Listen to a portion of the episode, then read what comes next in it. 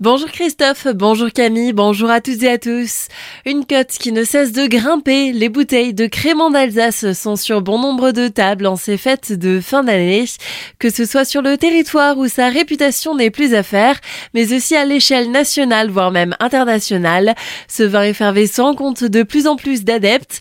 Après des records de commercialisation déjà battus au cours des dernières années, le nombre de bouteilles de crément d'Alsace vendues pourrait bien franchir un nouveau en 2023. Les précisions d'Olivier Solaire, directeur du syndicat des producteurs du Crémont d'Alsace. Aujourd'hui, ce qui se profile devant nous, c'est la barre des 40 millions de cols commercialisés en une seule année civile. En tout cas, les pronostics euh, vont bon train puisque à la fin octobre, nous avons enregistré une augmentation d'environ 5% par rapport aux 12 mois précédents. C'est-à-dire qu'à la fin octobre, nous avons vendu 38,8 millions de cols de bouteilles de crément d'Alsace. Il nous reste donc deux mois particulièrement importants, les mois de novembre et le mois de décembre. Nous attendons bien sûr les chiffres avec impatience pour le mois de novembre et nous pensons qu'au vu du contexte et de ce rapport qualité-prix qui est particulièrement important cette année, que le crément d'Alsace va être la référence des bulles au niveau national pour permettre justement d'atteindre ce chiffre de 40 millions de bouteilles. Retrouvez l'interview dans son intégralité sur notre site azur-fm.com dans la rubrique Actualité régionale. Un autre grand succès cette année, il s'agit du marché de Noël de Colmar. La fréquentation de cette édition 2023 qui se termine aujourd'hui est estimée à 1,5 million de visiteurs selon l'Office de tourisme.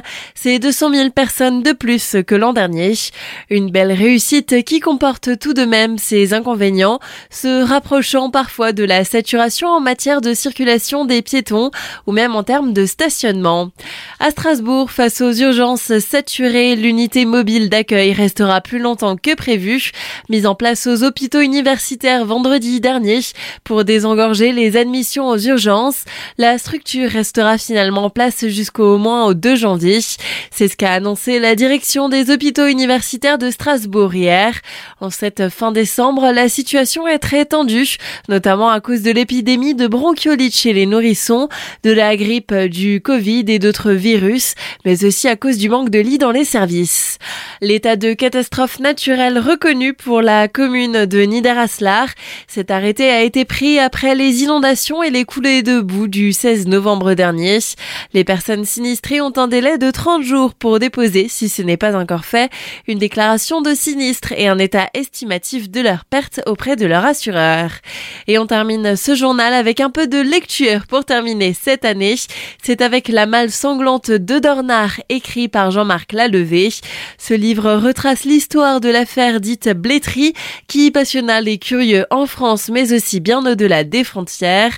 Fruit de plus de cinq années de recherche, ce dernier reprend notamment extraits de journaux, des positions ou encore compte rendu de procès pour garder l'atmosphère pittoresque qui régnait alors à Mulhouse au 19e siècle. On écoute les précisions de son auteur, Jean-Marc Lalevé. C'est l'histoire euh, d'une malle qui est arrivée un jour euh, par le chemin de fer à la gare de Fegersheim, qui est restée en souffrance pendant dix jours jusqu'à ce qu'un liquide rouge s'échappe sur un des bords. Et à l'intérieur se trouve le cadavre d'une femme euh, coupée en deux, le tronc et la tête. On va retrouver les jambes quelques jours plus tard dans un chemin creux près de Fastat. Et quatre Mulhousiens vont être accusés de ce crime pour lequel, à mon avis, il n'y a absolument rien à voir. et ils vont passer deux ans de leur vie en prison. Et j'ai choisi de détailler toutes les minutes des procès parce que j'ai trouvé que c'était très croustillant, c'était très instructif sur les mœurs de ce Mulhouse euh, du milieu du 19e siècle où on va côtoyer aussi bien les petites gens comme les grands personnages de Mulhouse de cette époque qui était une ville industrielle hein, qu'on appelait la, la Manchester française. Je pense que le lecteur ne sera pas déçu.